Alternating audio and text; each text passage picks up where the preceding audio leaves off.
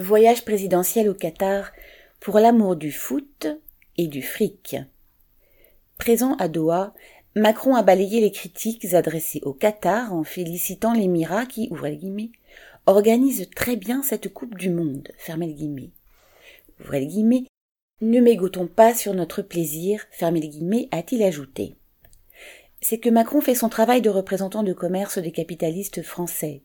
Ces derniers mois, associations et médias ont critiqué à juste titre l'homophobie du Qatar, le peu de cas qu'il fait de l'environnement, ou encore l'exploitation féroce, souvent mortelle, des ouvriers qui ont construit les stades et les infrastructures du mondial.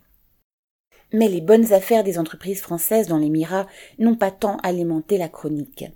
Pourtant, si peu de chiffres filtrent, tout laisse penser qu'elles ont touché le pactole. Et quel pactole?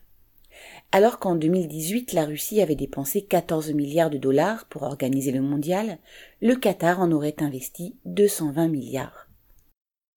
Le géant du BTP Vinci, dont une filiale a mené de nombreux chantiers à Doha et dans la ville nouvelle de Lusail, est aujourd'hui mise en examen pour pratiques esclavagistes.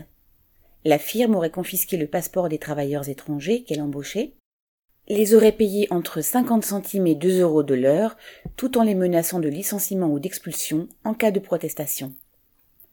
Le dossier d'instruction contient des témoignages concernant les conditions inhumaines réservées aux ouvriers.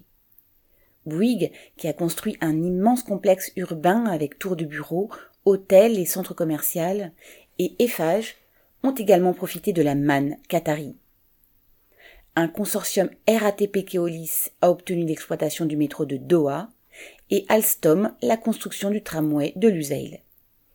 La plupart des quelques 200 avions de la flotte de Qatar Airways ont été achetés auprès d'Airbus, malgré le conflit commercial qui oppose depuis peu les deux firmes. Les groupes de luxe LVMH, Kering et Hermès ne sont pas en reste. Le trophée en or de la Coupe du Monde a pour écrin une malle recouverte de titane fabriquée par Louis Vuitton, un des sponsors du Mondial 2022, tandis qu'une publicité montrant Messi et Ronaldo jouant ensemble aux échecs sur une valise de la marque a été largement diffusée. Total Energy est également présent, avec des contrats en vue du développement du Northfield, le plus important champ gazier au monde qui serait riche de quelques 10% des réserves mondiales connues. Enfin, au cours de la période 2012-2021, le Qatar a été le troisième pays acheteur d'armes françaises au monde, avec un total de 11,1 milliards d'euros.